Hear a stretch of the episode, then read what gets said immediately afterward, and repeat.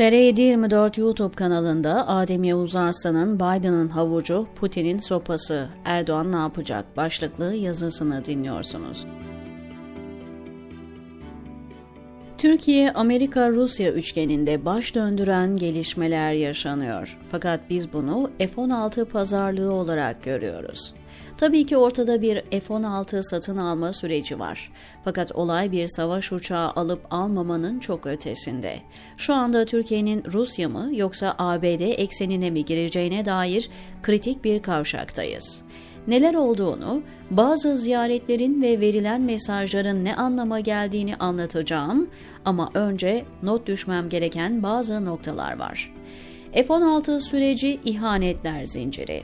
Malum olduğu üzere Türkiye ile ABD arasında iki yıldır süren F-16 pazarlığı var. Erdoğan'ın Putin'e olan diyet borcu nedeniyle üretici ortağı olduğumuz F-35'ten çıkarıldık. CAA-TSA yaptırımları kapsamına alındık ve ilk etapta 10 milyar dolardan fazla para kaybettik.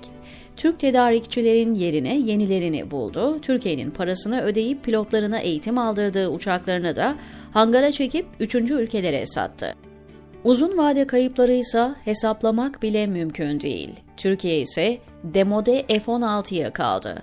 Üstelik ödediği parayı da geri alamadı. Dünyanın en kısmetli siyasetçisi Erdoğan'ın imdadına yine Putin yetişti ve Ukrayna işgaliyle birlikte Türkiye'nin önüne fırsat penceresi açıldı. Ancak Erdoğan bu fırsatı da kişisel çıkarına endeksleyip İsveç ve Finlandiya'nın üyeliklerini şantaja çevirmek istedi.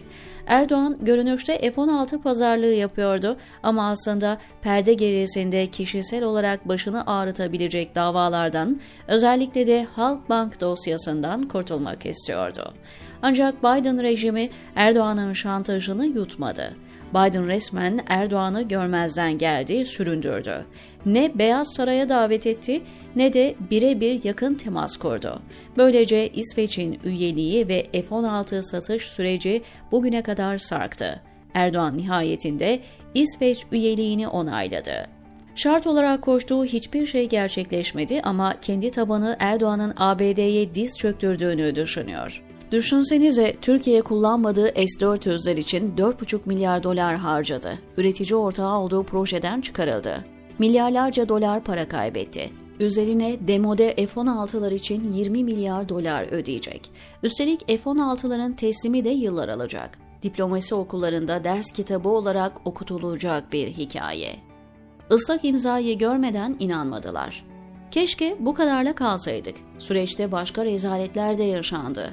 Hep anlatıyorum. Türkiye ile ABD arasında çok ciddi bir güven bunalımı var. Taraflar birbirlerine güvenmiyor, hatta hasım bile denebilir. Düşünün, Türkiye İsveç'in NATO katılımını onayladık diyor, meclisten geçirip resmi gazetede yayınlıyor ama ABD tarafı ıslak imzalı belgeyi istiyor. Türkiye ise ne münasebet demek yerine belgeyi uçakla New York'a gönderip elden teslim ediyor. ABD'liler ıslak imzayı görünce ikna olup satış sürecini başlatıyorlar. Havuz medyasının F-16 onaylandı haberleri ise doğru değil. Çünkü süreç henüz bitmiş değil. Maalesef orada da onur kırıcı, utanç verici bir durum var. Şöyle ki, Türkiye'nin ABD kongresinde itibarı çok kötü. Erdoğan rejimi Trump döneminde ben nasıl olsa Trump'la işimi hallediyorum, ne işim olur kongreyle mantığındaydı. Eski büyükelçiler Serdar Kılıç ve Murat Mercan da büyükelçiden çok AKP ilçe başkanı gibi çalışınca kongrede işler giderek bozuldu.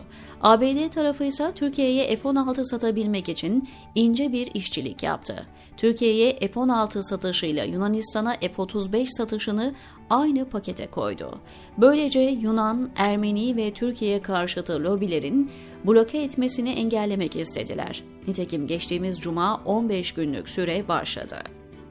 F-16'lar Yunan adaları üzerinde uçamayacak. Eğer bu 15 gün içerisinde kongreden bir itiraz gelmezse Türkiye F-16 alma sürecine başlayacak. Ancak burada öyle bir nokta var ki gerçekten siyaset tarihine geçecek türden. Yunanistan'ın etkili gazetelerinden Katimerin'in iddiasına göre Türkiye alacağı F-16'ları Yunan adaları üzerinde uçuramayacak. Diplomatik kaynaklara göre ABD Dışişleri Bakanlığı Temsilciler Meclisi ve Senato'dan dört komiteye gizli bir mektup yollayıp bu bilgiyi aktardı.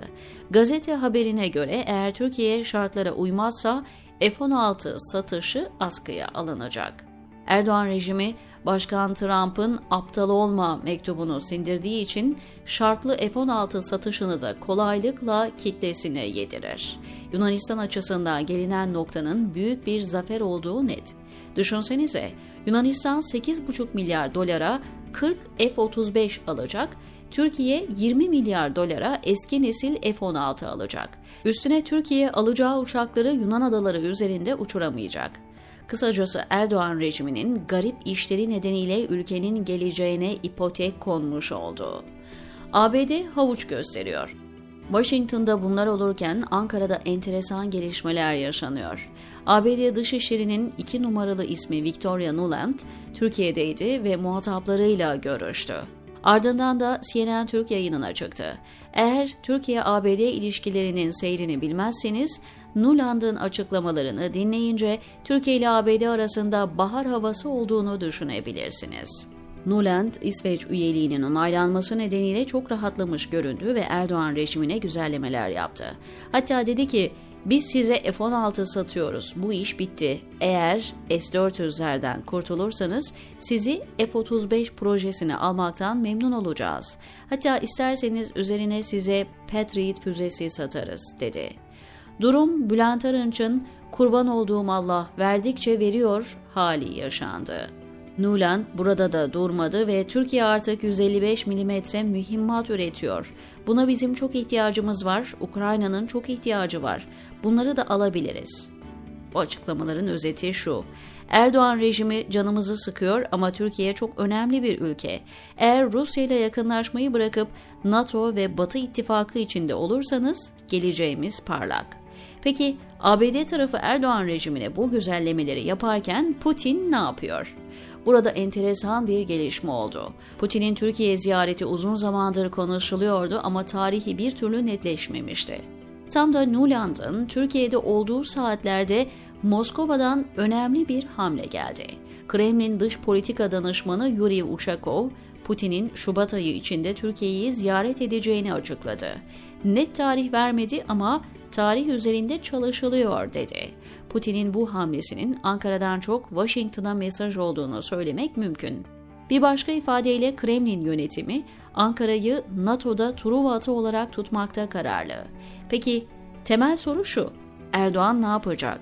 ABD'nin uzattığı havucu alıp Rusya ile ilişkileri azaltacak mı yoksa Putin'den korkup ABD'ye mesafe koymaya devam mı edecek? Putin herhangi birisi değil.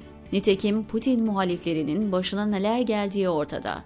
Ya zehirleniyorlar, ya pencereden düşüyorlar ya da uçakları havada infilak ediyor. Ayrıca Putin'in elinde Erdoğan'a karşı kullanabileceği çok sayıda koz var. Kısacası Erdoğan'ın işi hiç kolay değil.